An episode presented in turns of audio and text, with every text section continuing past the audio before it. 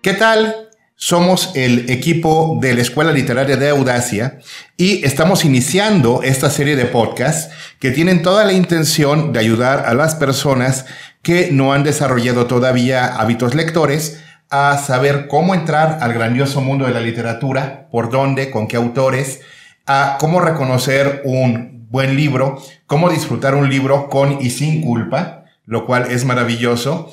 Y vamos a iniciar, me presento, yo soy Héctor Viveros, licenciado en letras, y me acompaña Ernesto Madera, licenciado en letras también. Y Arcelia Ceballos, también licenciada en letras. Y bueno, lo primero que debemos decir es que a los tres, en el momento en que iniciamos nuestras carreras, nos dijeron que como licenciados en letras íbamos a morir de hambre. es, eh, como lo que intentan decirte para disuadirte de seguir estudiando letras por alguna razón. Y sin embargo, es una carrera maravillosa que nos ha dado un cúmulo de experiencias que les vamos a ir compartiendo porque vamos a ser muy claros. Se trata de que nosotros tres les compartamos nuestras experiencias textuales.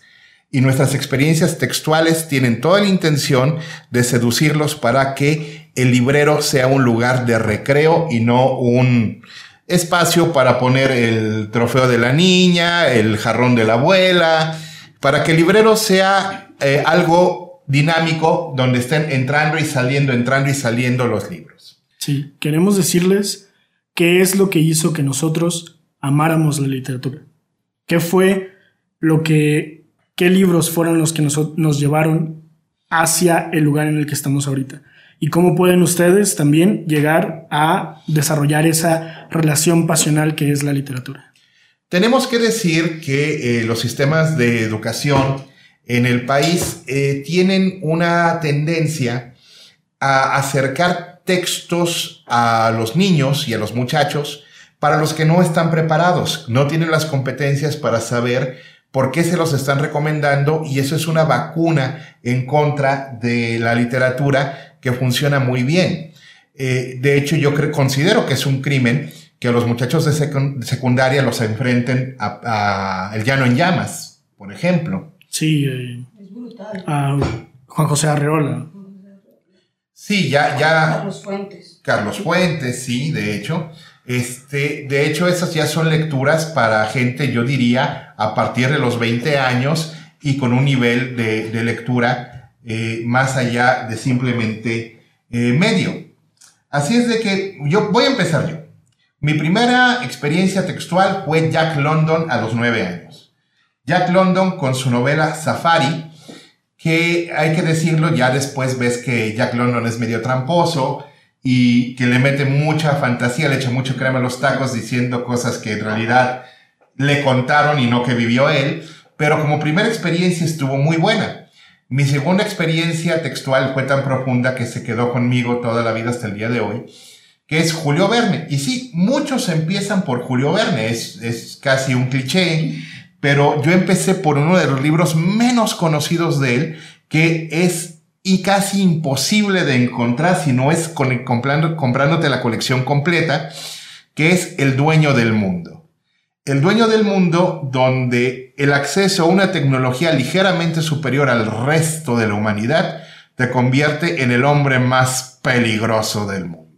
Y es algo que es recurrente en mi literatura el acceso a algo que te haga un poco superior y un poco diferente a, los demás, te puede dar una ventaja brutal. Ernesto, háblame de tus primeras experiencias textuales. Híjole, eh, mis primeras experiencias textuales fueron de hecho a través de la televisión y el cine.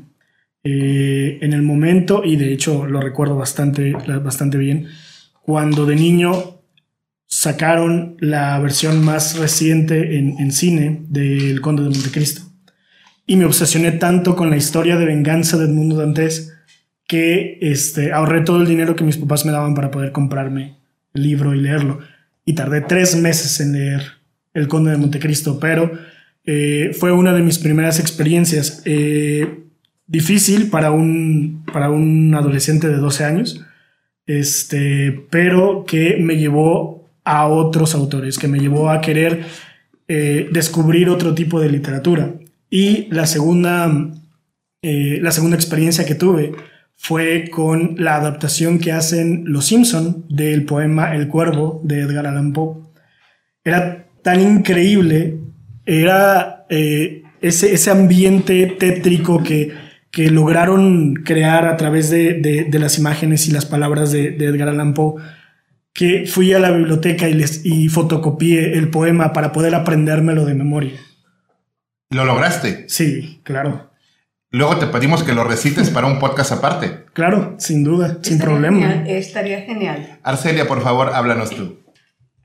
Para mí las cosas fueron mucho más sencillas, ¿saben? Porque mis papás son lectores. Entonces el acercamiento con la literatura para mí era algo muy natural. Yo toda la vida, desde pequeña, vi libros en casa. Pero mi mis primeras lecturas fueron a través de la mitología griega que es eh, algo que ya no se ve actualmente en ninguna escuela. Difícilmente te hablan de mitología. Y es sumamente interesante porque te va dando filosóficamente las bases de cómo se sienta el mundo en muchos aspectos, ¿no? Más si tomamos en cuenta que las cuestiones como política, pues tienen su origen a través de, de la cultura grecorromana. De ahí me brinqué a leer a Alexander Dumas, que también es un clásico, ¿no? Y empiezas a leer a los tres mosqueteros y te brincas a Julio Verne y la lista es larga. ¿Qué fue lo que más me marcó a mí en lo particular? Creo que haber leído Siddhartha cerca de los 20 años te pone en un contexto muy interesante de muchas maneras. Y aunque precisamente la literatura para mí no fue lo que me llevó a estudiar letras, sigue siendo una muy interesante mancuerna en cómo se llevan las cosas. Bien, no se trata de que tengas que ser licenciado en letras para disfrutar la literatura. De hecho, nosotros éramos lectores voraces mucho tiempo antes de, entrar a letras. Lo que sí es que la experiencia de, ser letrosos eh, nos, nos dio una, un gran bagaje porque no los quiero asustar, pero estudiar la carrera de letras es leer un libro por materia, por semana, por semestre. Si en la carrera lees menos de mil libros, fuiste a calentar la banca. Mínimo. Mínimo, mínimo, mínimo. Mínimo tienes que leer mil libros en diez semestres. Sí, y deja, deja tú de, de esas son las, las materias que tienes que llevar por obligación. Más aparte tienes las materias que llevas porque quieres llevarlas aunque no te den créditos. Exactamente. Y otra cosa es lo que tú quieres leer para distraerte durante la carrera, porque tampoco tienes todo que leer todos, todos los libros y solamente los libros que te piden los maestros por materia. Entonces, no se trata de que lleguen a este nivel, que es un nivel profesional, pero el hábito de unos 20 minutos de lectura al día se convierten en 30, se convierten en 40. Con 40 minutos de lectura tres veces a la semana, usted estará leyendo dos o tres o con suerte cuatro, dependiendo del libro que agarre, libros por mes, lo cual le dará una muy importante, importante eh, ventaja y le enriquecerá terriblemente su vida. De hecho, vamos a, a iniciar esta serie de podcasts donde les vamos a sugerir cómo iniciar en los libros, cómo reconocer un buen libro de un mal libro. Y les vamos a compartir eh, por, dónde, eh, por dónde recomendamos entrar. También eh, queremos recordar que Audacia, la productora, tiene a su disposición la app que se puede descargar gratuitamente en su celular, donde grandes actores de voz dan lectura a libros clásicos que usted puede escuchar gratuitamente. También hay un contenido premium para libros más contemporáneos, para libros más actuales, pero los grandes clásicos usted puede escuchar eh, a Edgar Allan Poe, usted puede escuchar a H.P. Lovecraft de manera gratuita a través de la app de Audacia.